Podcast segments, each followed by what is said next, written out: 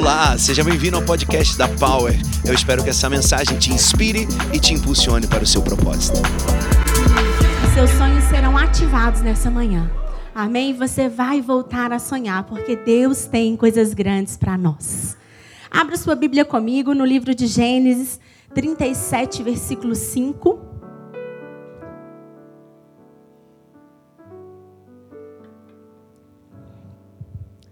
Gênesis 37, versículo 5.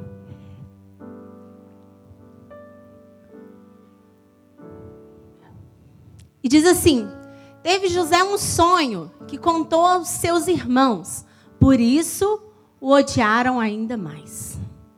Vamos ler de novo? Teve José um sonho que contou a seus irmãos, por isso o odiaram ainda mais. Vocês já sabem de quem eu vou falar, né, gente? De um sonhador mor, José do Egito.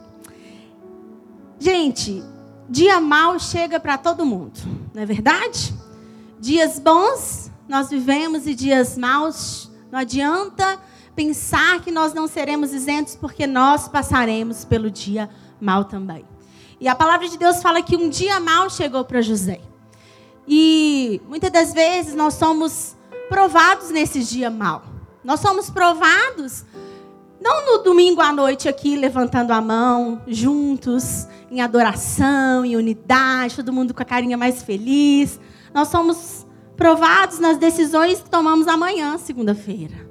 Nós somos provados em como nós vamos desenvolver aquilo que nós recebemos no domingo. Porque às vezes a gente recebe aqui no domingo coisas grandes, maravilhosas, chega segunda-feira a gente faz uma burrada, cancela tudo que a gente recebeu.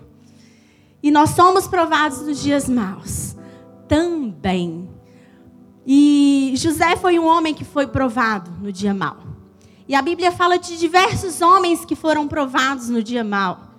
Ela fala de Jonas, ela fala de Moisés. A palavra de Deus fala de José. Lembram de Jonas dentro do ventre do grande peixe? Ele estava antes, é quando ele estava em terra. Ele estava lá discutindo com Deus se ele ia para uma cidade ou se ele ia para outra. E quando vem um grande peixe e o engole, ele começa a clamar ao Senhor. E muitas das vezes nós somos assim, terra firme, a gente discute com Deus. Mas na prova a gente clama por ele, não é verdade? Muitas das vezes nós somos assim. E José foi um homem que foi testado pelo Senhor. Amém? Ele não foi tentado, porque o nosso Deus não nos tenta. O nosso Deus nos testa. Testa o nosso caráter, testa a nossa fé. Ele nos testa o tempo inteiro. E a palavra do Senhor fala que José era um filho muito amado por seu pai. Ele tinha um muitos irmãos, mas ele era o filho da velhice de seu pai, Jacó, agora não chamado mais Jacó, mas chamava Israel, porque Deus mudou o nome dele. E José teve um sonho. Ele sonhou, para quem não conhece a história de José, que ele era um grande feixe e que ao lado dele grandes outros feixes se prostravam diante dele. E o problema de José foi que ele contou o seu sonho para a pessoa errada, para os seus irmãos. Ele já era o filho predileto do papai. A palavra de Deus é clara nisso. Israel amava o seu filho José mais que todos. Ele tinha uma túnica colorida que ninguém tinha, que seu pai mandou fazer para ele, maravilhosa. Imagina a inveja dos seus irmãos. Quem tem mais de um filho aqui? Gente, todo mundo tem um filho predileto. Não vai falar que não tem, não, porque tem sim. Eu tenho um só. Mas, gente, a gente desenvolve uma proximidade maior com um, a gente desenvolve um relacionamento maior com o outro. Mas eu posso falar para você que Deus não tem filho prediletos, amém? Deus tem filho íntimo. E aí, se você é íntimo do papai, você vai ficar mais perto dele. Mas se você não é íntimo dele, você vai ficar mais longe. E aí Deus começa a abençoar, abençoar, abençoar uma pessoa e fala assim: Deus, ele é seu filho predileto? Não, ele é o meu filho íntimo. Ele tem a chave do meu coração. ele tem a resposta que ele precisa. E muitas das vezes a gente, né, falta desenvolver essa intimidade com Deus para nós sermos abençoados por Ele. Amém? Fala para o seu irmão assim: Deus não tem filho prediletos. Ele tem filho íntimo. E a palavra de Deus fala que José era um filho predileto mesmo do pai dele. Talvez ele fosse íntimo, servia, amava. E por isso ele foi odiado. Ele era invejado, odiado pelos seus irmãos. E foi feita uma trama para que José fosse jogado num poço e vendido pelos seus próprios irmãos ao povo midianita. O povo midianita pegou José, levou para o Egito e lá ele foi vendido para ser um escravo de Faraó. Só que tem uma coisa. Lembre-se do sonho de José, gente. Vocês se lembram que eu contei? José era, ele teve um sonho que ele era um feixe grande, outros feixes se encurvavam. E ele contou isso aos seus irmãos e ao seu pai. O seu pai guardou essa palavra no coração e os seus irmãos falaram assim para ele: Você acha que nós vamos nos, nos curvar para você? Você é doido? E isso causou inveja no coração dos seus irmãos. Só que José guardou esse sonho no seu coração. E ele teve isso como uma promessa de Deus para a vida dele. Porque, querido, se você tem uma promessa, você pode guardar, porque ela vai se cumprir. José tinha 17 anos quando ele sonhou isso. 17 anos. E aí o que acontece? José é vendido. Ele fala assim, ele podia falar assim: "Meu Deus, o Senhor me prometeu que eu seria um governador, um homem, um líder, um homem à frente, e hoje eu sou um escravo vendido para casa de Faraó. Mas o problema é que José não estava preocupado com isso. Sabe por quê? Porque ele tinha uma promessa. E ele soube dessa promessa na sua adolescência. José foi chamado para governar. Ele tinha o dom de governo, ele tinha a unção de governo. E poderia, gente, acontecer o que acontecesse. A unção e o dom estavam sobre a vida dele não seria revogado nem apagado. Amém? Se você tem um dom, querido, não deixe ele adormecer. Creia que ele vai se manifestar o tempo todo, o tempo todo, e o Senhor vai ser com você aonde você for. E nós precisamos de ter sonhos. Nós sabemos de uma história de um homem que sonhou muito. Martin Luther King, quem não conhece? Ele, o lema dele era: Eu tenho um sonho. Ele falava: I have a dream. Eu tenho um sonho. E ele foi o que? Perseguido, acusado, açoitado. Uns o amavam, outros o odiavam. Mas ele trouxe o que? revolução na história. Hoje estou aqui citando o nome desse homem. Há quantos anos atrás? Ele lutou por um povo. E José era um homem que carregava esse sonho. Ele carregava, ele não deixava esse sonho adormecer dentro dele. E aí você fala assim: mas José estava na casa de Faraó sendo escravo. Sabe o que José pensava? Ah, eu estou aqui eu estou aqui me preparando. Estou vendo aqui como é que eu governo uma casa. Sabe por quê? Porque um dia eu vou governar uma nação. Então eu estou aqui no treinamento. Eu estou aqui no aprimoramento de Deus para minha vida. Porque aonde eu estiver, eu vou governar. Ele tinha uma unção, gente, do poço vendido, escravo, governou uma casa. Ele era o melhor dos escravos. Com certeza ele devia comer uma comidinha melhor, vestir uma roupinha melhor. E ali ele se tornou o quê? Chefe da casa, mordomo da casa, que ele cuidava da casa. Havia uma unção de governo sobre a vida dele. Mas a palavra de Deus fala aqui o quê? Existia uma mulher, mulher de Potifar. Ela já tramava contra José. Essa mulher um dia fez um convite para José. Vem, deita-te comigo. E ele falou: Não, eu não posso. Como eu faria isso? E ela armou para ele aquela cilada. E ele saiu correndo, ela ficou com um pedaço da roupa dele nas suas mãos e começou a gritar, falando que ele é, o caluniar e falar que ele tinha sido estuprado, que tinha, né, querido algo com ela. E aquela essa notícia, má notícia, se espalhou pelo povo e José foi mandado para a prisão. Ele sai de mordomia da casa para a prisão. Só que na prisão, José é um bom prisioneiro. Ele é muito exemplar. Sabe o que, que ele vira? O chefe dos carcereiros. Por quê? José tinha governo. José tinha o dom de governo. Na casa de Potifar, ele era o governador. Na prisão, ele era o chefe dos carcereiros. E a palavra de Deus fala que o chefe maior confiava nele, dava a chave da, da carceragem para ele.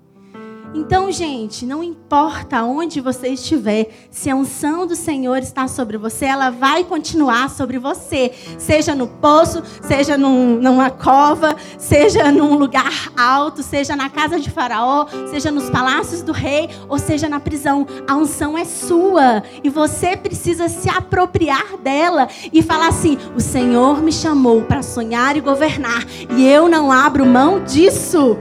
Amém? Você crê? Aleluia! E o lindo, gente, é que quando nós lemos a história do, do capítulo 37 ao 43, a história de José em Gênesis, em nenhum momento você vê José reclamando. Reclamou José, não existe isso falando. José murmurou, não, você não vai encontrar isso falando, porque a murmuração, gente, ela consome o nosso corpo. A reclamação consome as nossas energias. E você vai ver que José tinha uma escolha, ou sofrer ou crescer com aquela dor. E ele resolveu crescer com aquilo que era feito com ele. Ele era chefe, ele era governador. E ele teve que passar por algumas provas. Provas que o Senhor pôs ele à prova. E a gente vai ver que, quando você lê essa história aqui, José era um homem bem resolvido, gente, emocionalmente. Se ele fosse um desequilibrado, a história teria outro rumo. Mas José era muito bem desenvolvido em suas emoções e nós precisamos disso também. Amém? Precisamos estar com as nossas emoções alinhadas em Deus. Sabe por quê? Porque tudo está ligado às nossas emoções dinheiro, espiritualidade. Tudo. Ah, pastora, não, minha espiritualidade é Não, tá ligada assim, querido. Se eu pego aqui e falo assim, olha, você faz isso, isso, isso, te firo, jamais você vai querer falar comigo. Eu posso ser profeta, pastora. Sua, sua espiritualidade vai se anular comigo, por quê? Por algo emocional. Dinheiro. Quando a gente está feliz, geralmente a gente gasta muito. Ou quando a gente está muito triste, a gente vai no shopping comprar para afogar as mágoas. Tá tudo ligado às nossas emoções e hoje nós precisamos de trazer essas emoções em ordem para nós sonharmos e governarmos. Amém? A murmuração descaracteriza a nossa fé. Quando nós murmuramos, nós falamos: Deus, você não está fazendo o que tem que ser feito. Você está errado.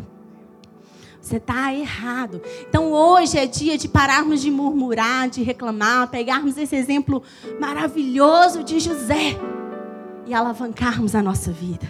Amém? José continuou avançando na prisão, seja onde ele for. E hoje eu quero falar de quatro coisas que definem o seu destino.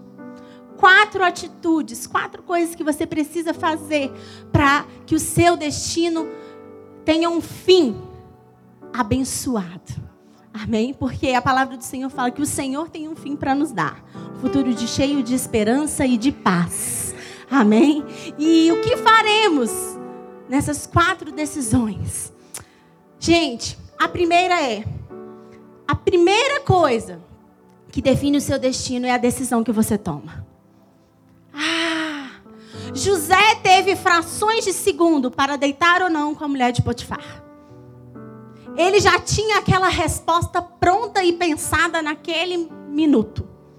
Ele, se ele pensasse, ele cairia. Porque ele era um escravo, ele não tinha nada a perder. Ele podia falar assim: eu vou me deitar com essa mulher. Quanto tempo eu não tenho uma mulher? Vou me deitar com ela. vou me esbaldar aqui. E o problema é dela. Eu sou escrava, ela que é a mulher de Potifar. O problema é dela. Podia ficar tudo na miúda e pronto. Mas não. José teve uma fração de segundo. E ele falou assim: como poderia eu fazer isso? Como poderia? A decisão já está tomada. A decisão pensada é aquela que nós temos tempo para pensar. Ah, vou ou não vou na feira Beluma? Vou ou não vou expor? Você tem tempo para pensar. Mas existem decisões na nossa vida que já tem que estar pronta. Aquela propina que te oferece, você tem que estar com a resposta já pronta. Eu não aceito. Você, aquelas propostas que vêm né, dia a dia no mundo comercial, você tem que estar com a resposta pronta. Eu não aceito. Amém? A sua decisão tem que estar tomada. Se José tomasse uma decisão contrária, podia ter sido bem pior a história. E as nossas decisões fortalecem o nosso livre-arbítrio. Sabe por quê? Porque talvez você fale assim: nossa, eu estou endividado, por que, que Deus não me tira dessa dívida? Por que Deus não tira disso? Querida, a escolha foi sua de gastar, não foi de Deus, não. Você que falou assim: hoje eu vou torrar, hoje eu vou estourar o meu cartão de crédito. Foi uma decisão sua. Deus é maravilhoso, pode te abençoar, pode te dar uma porta, mas quem gastou mais que devia era você. E Deus não entra no nosso livre-arbítrio. Ele te deixa escolher. É mais fácil quando o diabo entra na sua vida, porque a gente ora, manda ele embora e tudo se resolve. Do que quando você faz uma burrada numa decisão. Não é mais fácil a gente orar e falar, sai em nome de Jesus. Pronto, ele, a gente tem autoridade, manda ele embora, acabou. E você está abençoado. Mas quando a decisão é sua, quando a escolha é sua, aí o caminho é diferente. As decisões que você toma mudam o seu destino. Amém? Fala assim: a decisão que eu tomo muda o meu destino. A segunda coisa que muda o seu destino são as palavras que você declara. As palavras que você declara muda o seu destino. Tem gente que sempre tem uma palavra de bênção, mas tem gente que sempre tem uma palavra de derrota. Nossa, que dia lindo. Ai, não tô achando tanto. Nossa, que delícia essa chuva. Ai, para que chover? Eu ia secar minha roupa. Gente, a pessoa vê defeito em tudo. Se o dia tá bom, se o dia tá ruim, se tá chuva. Reclama de tudo. Ah, tem que subir morro, tem que descer morro. Mas tem gente que tem sempre tem uma palavra de bênção. Nós vamos nos agarrar a essas palavras de bênção, porque as palavras que nós dizemos, ela é, projeta o nosso destino. Amém? As nossas palavras podem afundar ou levantar alguém. Uma palavra sua afunda ou levanta alguém. Mas Deus nos chama levantadores, governadores, sonhadores nessa manhã. Amém? E você tem uma boca abençoada para levantar as pessoas. Quantas das vezes nós vemos filhos que o pai fala: ah, menino burro, ah, não sei quem é melhor que, que você, não sei quem é assim. E aquela palavra vai dando destino àquela criança. E aí, quando cresce, o menino é todo torto. Por quê? Porque você, pai e mãe, amaldiçoou o menino desde pequeno. Deu destino para ele. Mas hoje você pode mudar o destino de alguém com as suas palavras. Amém? Você pode profetizar benção a sua boca foi feita para declarar bênção, para declarar futuro, para destinar alguém ao reino de Deus, aos céus. Amém? A tua boca declara futuro e destino. Fala para a pessoa que está do seu lado, a tua boca declara.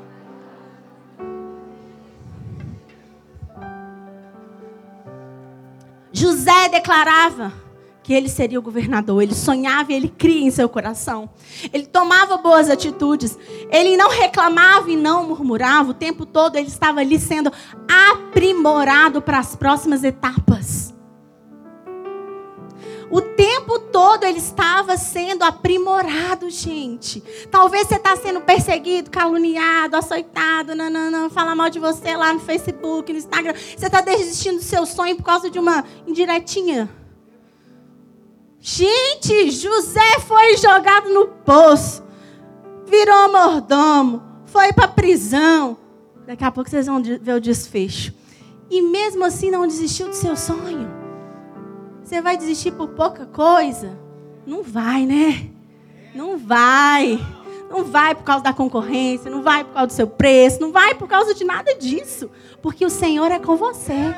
Amém? E a terceira coisa que pode mudar o seu destino são as pessoas a quem você se conecta. As decisões que você toma, as palavras que você diz e as pessoas a quem você se conecta. Gente, talvez essa pessoa que está do seu lado, você se conectou com ela e ela vai mudar o seu destino. Ela vai mudar o seu futuro. Você não sabe, mas pode ser. A palavra de Deus fala que José estava lá na prisão e ele virou o quê? O chefe dos carcereiros. Estava lá no topo, no topo na prisão. Ele era o top do, da prisão. E José, ele não ficava reclamando, ele ficava o quê? Se conectando, se relacionando com as pessoas. Ele interpretou sonhos na prisão, ele fez tantas coisas e ele fez uma amizade. Ele se conectou a uma pessoa, um copeiro, que tinha sido enviado por Faraó à prisão. Só que esse copeiro saiu da prisão, certo? O copeiro sai da prisão e um certo dia teve um problema no Egito. Teve um grande problema. Faraó teve um sonho. E ele falou: Gente, eu tive um sonho. E não há quem revele esse sonho, quem interprete esse sonho.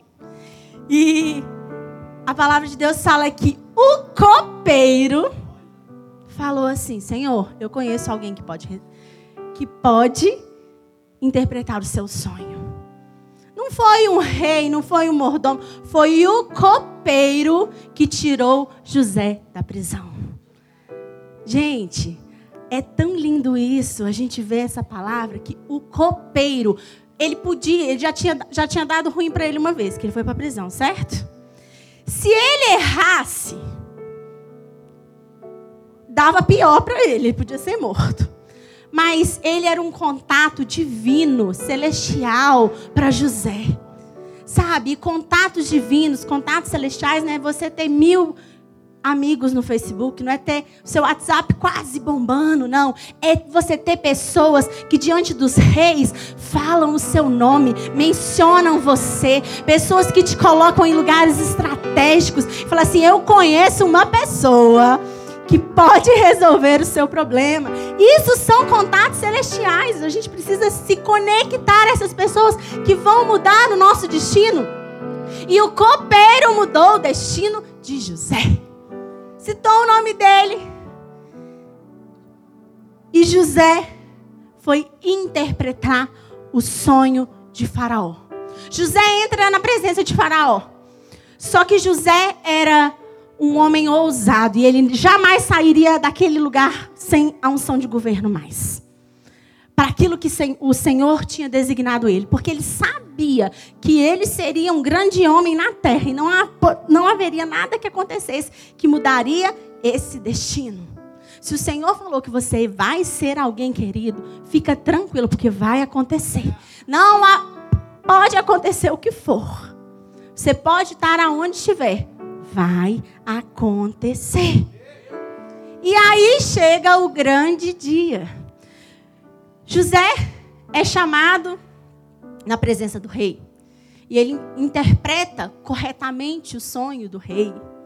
E o sonho, e o rei confiou em José, a palavra do Senhor fala. E ele fala assim: quem melhor que ti, José, para governar essa nação? Se a gente for ler toda a ciência, todo o dinheiro, tudo que era bom estava no Egito naquela época. E aí, Faraó entrega tudo nas mãos de José. E no sonho de José seriam sete anos de muita fartura, depois sete anos de muita escassez. E assim ele começou a trabalhar para juntar é, recursos para esses sete anos de bênçãos. Por quê? Para que nos sete anos de escassez, ele teria uma reserva, ele teria para alimentar uma nação. E assim ele fez. E chegaram sete anos de escassez. E os seus irmãos e o seu pai começaram a ter problemas nas suas terras, falta de alimento. E eles recorrem a quem? Ao Egito para o quê? Buscar alimento. E aí que chegou a hora. Por quê? José era quem? Governador do Egito. Teria que pedir alimento para quem? Para ele. Para aqueles que eles acharam que tinham matado. Para aqueles que eles acharam que tinham enterrado, que não existia mais. Ele estava ali, vivinho da Silva. E todo poderoso. E a palavra do Senhor fala que os irmãos foram até José. E aí que chegou, gente, o dia da vingança para quem está com problema. Porque para quem não está com problema, é o dia de mostrar, olha o que Deus fez comigo. Amém? Para quem está com problema, é o dia da vingança. Mas para mostrar para os seus inimigos, para quem não está com problema, a palavra do Senhor fala que ele se revela aos seus irmãos. E ao invés de matá-los, ele ama os seus irmãos. Ele dá recurso, ele dá alimento ao seu pai. E ele escolhe a melhor terra e dá para a sua família. Sabe aquele louvor? Quem te viu passar na prova? Ele, José, não cantou isso. Ele não cantou. Ele não cantou, porque não foi o dia da vingança. A palavra do Senhor fala que o homem também é provado pelos louvores que recebe. Você é provado pelo louvor que você recebe no dia bom também. Gente, no dia mal a gente vai fazer de tudo para melhorar. E no dia bom? Aí Deus fala assim: deixa eu testar o coração dele. E assim Deus fez com José. Deixa eu testar o coração dele. José ressignificou a sua dor. Ele deu um novo destino, um novo propósito aquilo, a tudo aquilo que ele sofreu. Amém? E hoje você pode ressignificar a sua dor, dar um novo destino, um novo propósito àquilo que você está passando.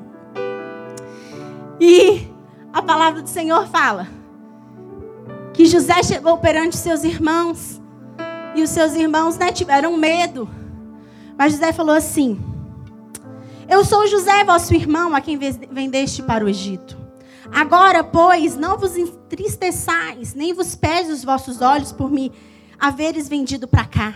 Porque para a conservação da vida, Deus me enviou diante de vós.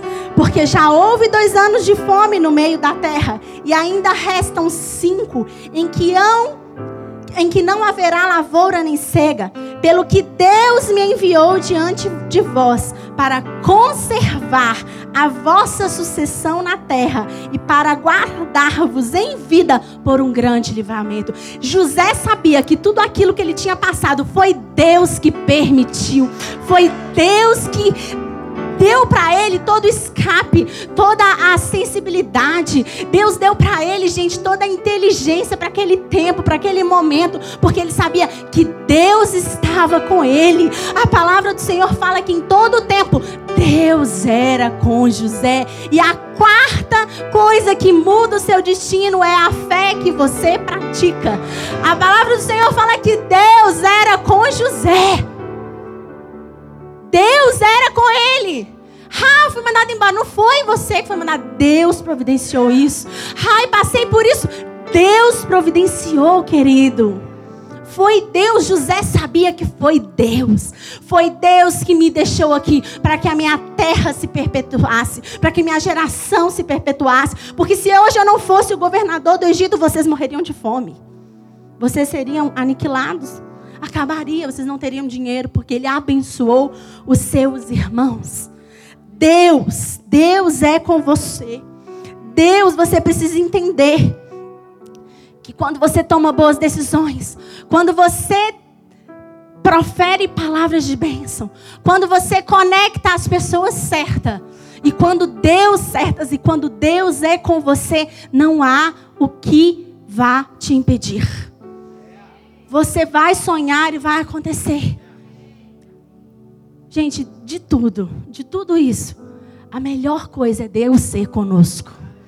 é Deus ser conosco, é você ter a presença do Pai, é você saber que Deus é com você, seja onde você for, no vale, no calabouço, na prisão, no palácio dos reis, Deus é com você em todo o tempo. Da palavra de Deus, quando você lê, e Deus era com José. E Deus era com José. E Deus era com José. E Deus era com José. José entendia que o vento forte era Deus.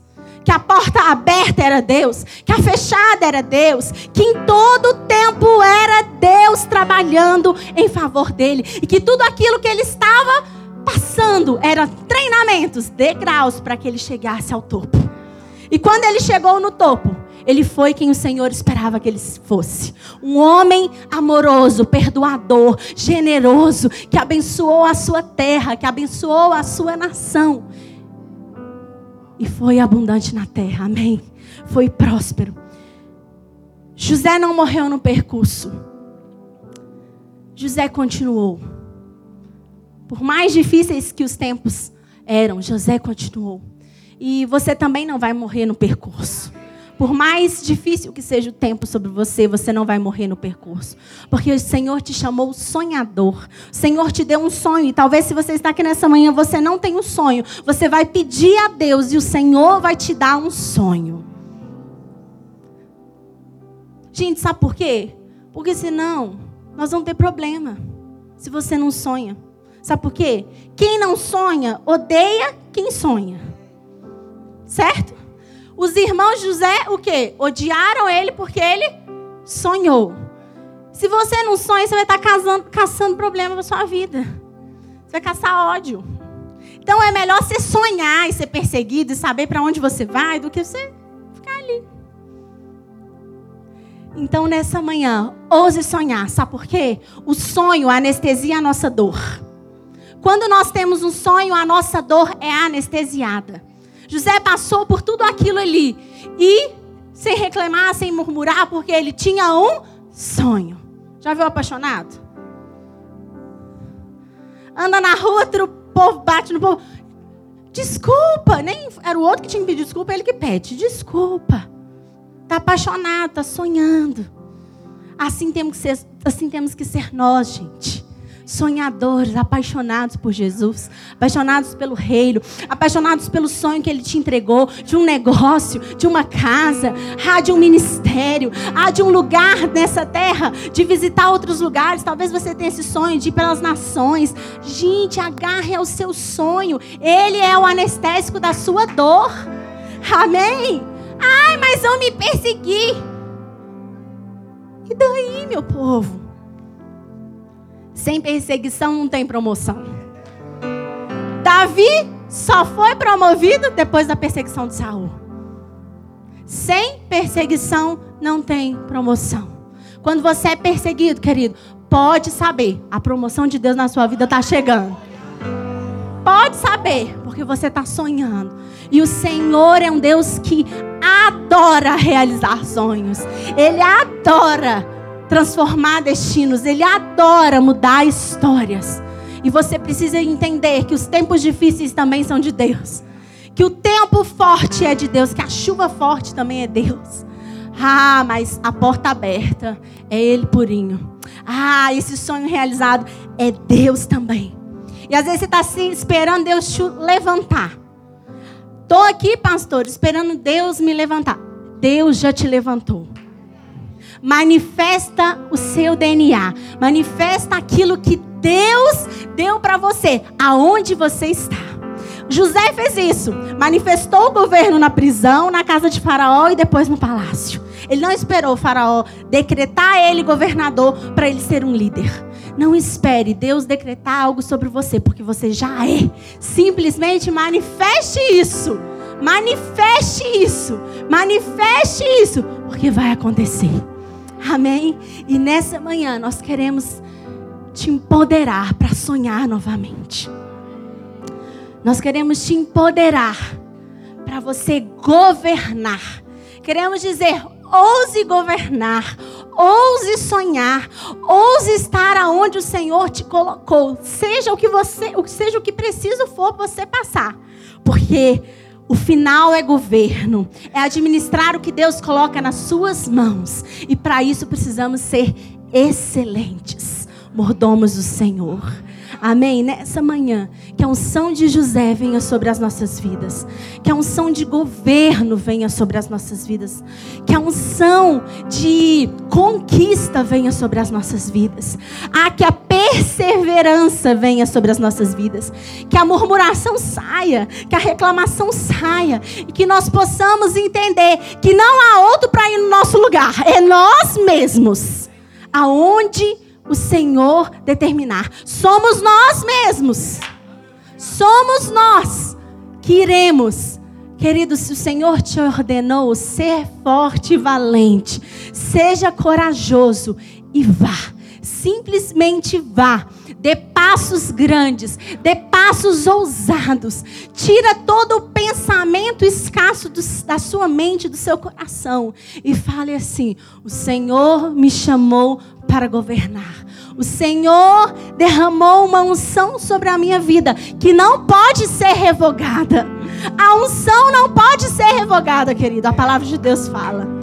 E quando você estiver lá, lembre-se que o Senhor te colocou nesse lugar para você glorificar o nome dEle. Para você glorificar e entender que Ele é o Deus na sua vida. Amém? Vamos adorar o Senhor. Fique de pé.